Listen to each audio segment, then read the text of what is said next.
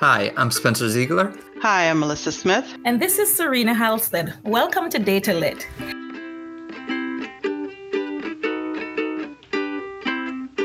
Now, in this episode, we are going to be looking on um, assessment methods.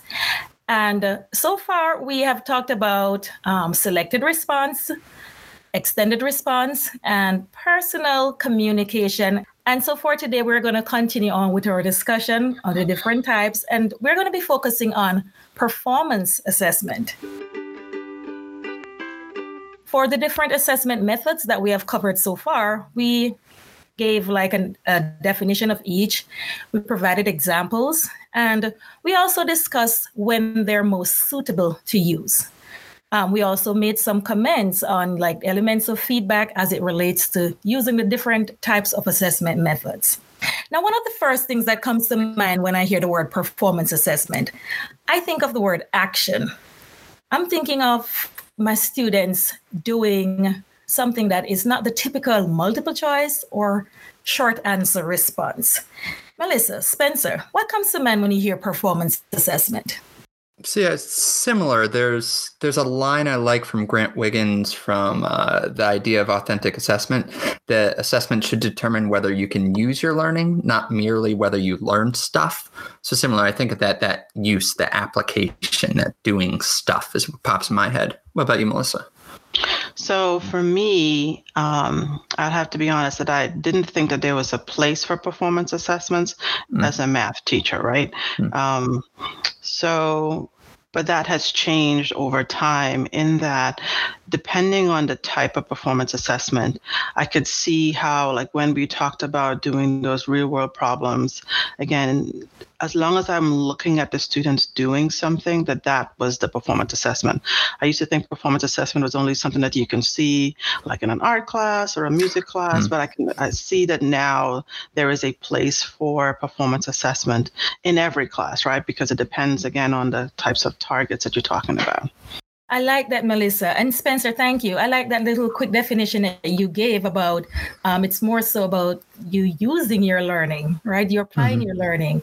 And definitely, Melissa, um, performance assessment, it goes back to you. Um, it's not just the art class, just about every class, but it depends on the, the standard that you're trying to um, assess, right? Mm-hmm. So, without any further ado, I'm going to give a definition here for performance assessment. And so it says, assessment based on observation and judgment, where the process of the performance or the product itself is judged as to its quality. Typically consists of two parts the task to be completed and the criteria for judging the quality. So, with that definition, I am seeing here two things coming out.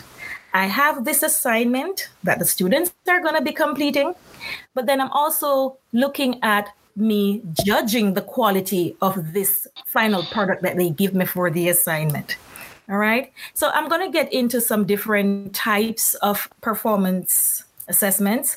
So we have our standalone, um, we have the curriculum embedded, we have constructed response, and then we have our complex project. Melissa, could you just give me a quick overview of the different types that I've mentioned? Sure. So they so the researchers said that there's sort of like a range of performance assessments, right?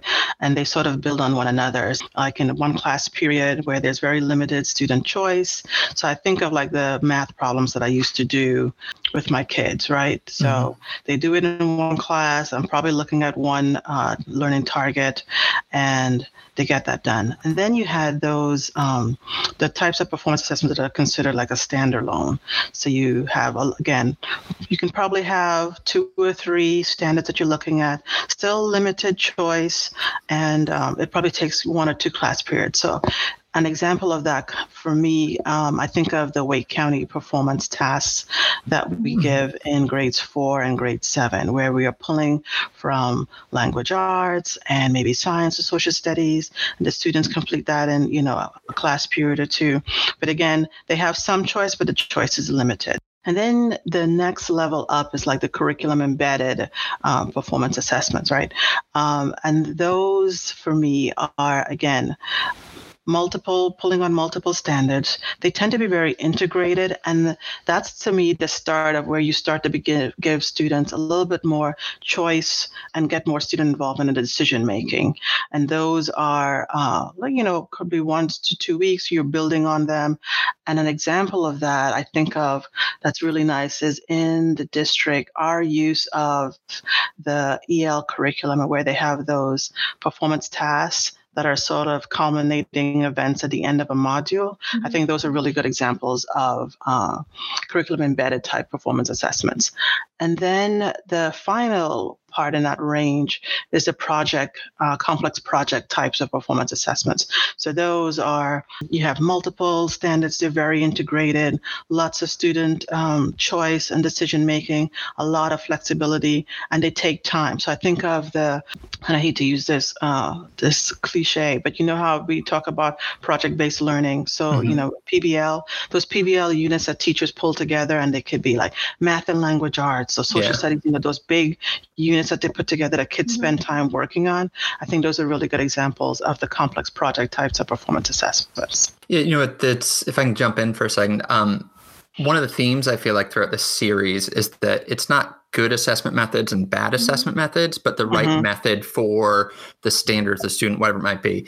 Likewise, I feel like that rings true for this. It's not good types of performance assessments and bad types. It's just mm-hmm. what the situation calls for. So, like what you were saying earlier, Melissa, with a kind of math class, that you might not have the kind of prototypical example like the band student performing the song in front of some giant audience. You think like that's a performance assessment, but that doesn't mean that you can't embed types of these performance assessments into the curriculum to be able to see how well students can use their learning and transfer their knowledge. Right, I agree. Right, I agree with that, Spencer. And you know, when we think about the different types of assessment method, as Spencer mentioned, it's not about having like a good type or a bad mm-hmm. type. Whatever the assessment method that we're choosing, it will require some work on the teacher's part, right? And when I say require some work on the teacher's part, the teacher really needs to think about the big ideas. What is it that you really want the students to to know and you know can show you that they know it right? And then as it relates to performance assessment, it's you looking at what they have created and basically putting that measuring stick, so to speak, to what they have done, right? So you're putting that measuring stick to their application of what they they've learned from you. I'm going to go now to looking at the uses so when I think of the performance assessment, we're trying to assess targets that requires a skill, product, right? Some form of reasoning. Definitely the performance assessment taps into those. And as it relates to like Bloom's taxonomy, I'm thinking more so the higher level up. What do you guys think about that? So I agree that a, that a performance assessment, uh, depending on the standard, those standards that require a demonstration, right? Mm-hmm. Like I said, you know how we talk about what students know and unable to do. I feel as though performance assessments are really good at the be able to do, right? So I feel as though the, the use of a performance assessment really taps into that that demonstration piece. Yeah, and that that um, there's a line from Mednick and Brown's quality performance assessment I think speaks to that. And that's the performance assessments add a fuller, more in depth picture of student learning, lead to mm-hmm. more rigorous and relevant learning experiences, and result in greater equity of access to post secondary skills, knowledge, and credentials for all students. So I think it is that you're able to tap into that fuller picture um, when you climb up Bloom's, when you're looking at that use and transference. So, so basically, what I'm hearing then, guys, I'm hearing like I'm looking for information that is more than just a recall. I need to see more than what you can just tell me. I need to see what you can do, right? That's what mm-hmm. we're thinking of when we think performance assessment. It's best used in those circumstances, but again, it mm-hmm. depends on the standards, right? Because there are yeah. some standards that are just purely knowledge based, and there are some, again, that tap into that demonstration of the higher uh, levels of Bloom's. All right, guys, so let's jump into the elements of feedback. What, what does this feedback look like for students? What does it look like for teachers? So for me, I'm, for example, if my student create like a, a, product, and I'm going to give you an example of a performance task that I gave my students. So we were looking at the different um, ecosystems, and so I had my students select one of the ecosystem and they were supposed to be more so expert. And what they were supposed to do they were supposed to act as if they're um, like they're tourists coming into mm-hmm. that ecosystem and they were supposed to now explain to the tourists the different features of this ecosystem so what the students actually created was like this little shoebox um, replica of uh, what do you call those guys diorama Thank you, Spencer. Exactly. That's the one the word I'm looking for. But it was not just that. The student had to get up in front of the class and explain to the rest of their peers. Now, for their explanation, the students that were observing them, I gave them a rubric and they were supposed to be checking off like, does this diorama has all the elements that what we're looking for in terms of what the um, the tundra should look like? And does the student explain working for keywords and concepts that you know defines the tundra and so for that performance piece that i gave my students this is where we're talking about here's the task and then here's the rubric to assess it right? So for me and my students and mark you, this was elementary. I think of the performance assessment here giving more tangible and more transparent um, elements of feedback. What do you guys think about that? Yeah i think that that's what came to my head that tangible and also that goal referenced aspect because kids are creating something that speaks to the standards themselves it, it, can that authentic product and sharing it to an authentic audience can really tap into this is the goal the standard and they're creating something tangible. So those are the two elements that really jumped out to me when i was thinking about this Nice. Melissa? I think performance assessments are really good in terms of giving kids uh, actionable feedback, mm-hmm. right? Because again, you have that rubric. And so if you uh, create a rubric that is clear in its criteria, then again, depending on what score the student gets, they can see very clearly this is where I am in my evidence, and this is where next I need to go if they're not at that top level. So I think the rubric aspect of performance assessments allows us to really illuminate the actionable um, parts of uh, feedback. Yeah. yeah. Mm-hmm, definitely. Which can. Oh, sorry, I was going to say that that can make it user friendly then as well mm-hmm, mm-hmm. because mm-hmm. it is so natural. Like, um, say you want to know a kid can hit a curveball. I miss baseball recording during coronavirus. Um, so that jumps in my head. Like if you want to know if kid can hit a curveball, like a performance assessment kind of example would be you throw the kid a curveball and see if he can hit it or not. You're able to then give him feedback that's very goal referenced. You either can or cannot hit the the curveball, very tangible and the actionable. You're going to be able to see like, oh, you need to move down your wrists a little bit. So you're having upward plane, whatever it might be. Um, right. So I think that really the authentic nature shows how it's hitting those elements. Um, what about the, the timeliness of it? Because I'm thinking more so of the the, the, the, the time when I'm going to give my students feedback, really, you know, I'm just supporting them as they go along building the project. But the the final feedback is more so when they're presenting it to me. Um, so in terms of the timeliness, would you say that you know giving a performance assessment allow you to give that quick feedback as compared to other types of assessment methods? So performance assessments typically they don't uh, illuminate timeliness as much because again mm-hmm. you know depending on the the type that you have and the rubric and to give feedback it mm-hmm. doesn't lift timeliness as much as let's say um, selected response might mm-hmm. or maybe personal communication might so it, it all depends on the time yeah. And that's, I think you're right there that the type makes a difference. And one of the things I would stress is that, again, assessment is not just the number in the grade book.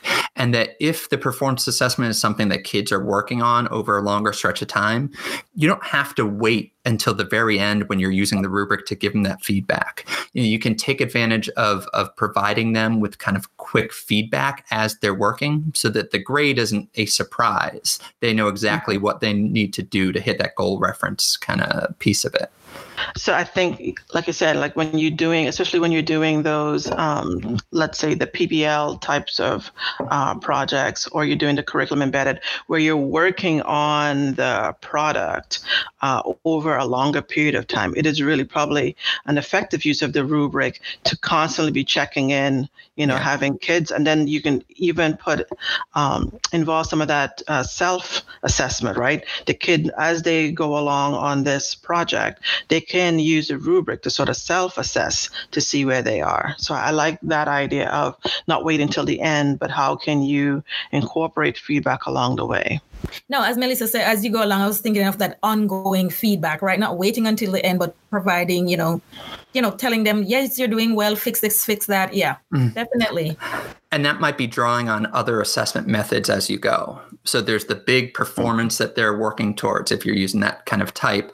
But along the way, maybe you're drawing on some quick selected response kind of pieces to give them that immediate feedback. Maybe you're using some personal communication. Maybe you're looking over what they're writing out as they're planning so that you're using each assessment method to, to kind of help kids to sit aside kids as they're they're learning and working on the standards. So, guys, this concludes our discussion on performance assessment. And I really enjoyed this series. We looked at the different types of assessment um, methods, and today we talked about performance assessment. And so, this basically concludes the series on assessment methods. Um, Spencer, could you just give us like a quick next step that we're going to be doing as it relates to our series? Sure. We want to actually kind of create our own performance assessments for students within Wake County. Um, you might have noticed as listening to these podcasts that there's my um, bad and off tempo ukulele playing for the kind of theme music and in between sessions. Um, we know that there are students that are significantly more talented than I am, and we would love to give them a chance to have some of their music published and get a shout out in a, in a podcast that they created music for it. So if there are students that want to submit music that we would then use in our show and reference you as the creators, we'd love to check it out. So you can submit maybe like 10 seconds or so for like a theme song and then quick two, three second kind of things that we use between clips. Um, you can submit any files to us at www.wcpss.net forward slash data lit. And we look forward to hearing some student submissions and start working them into future episodes.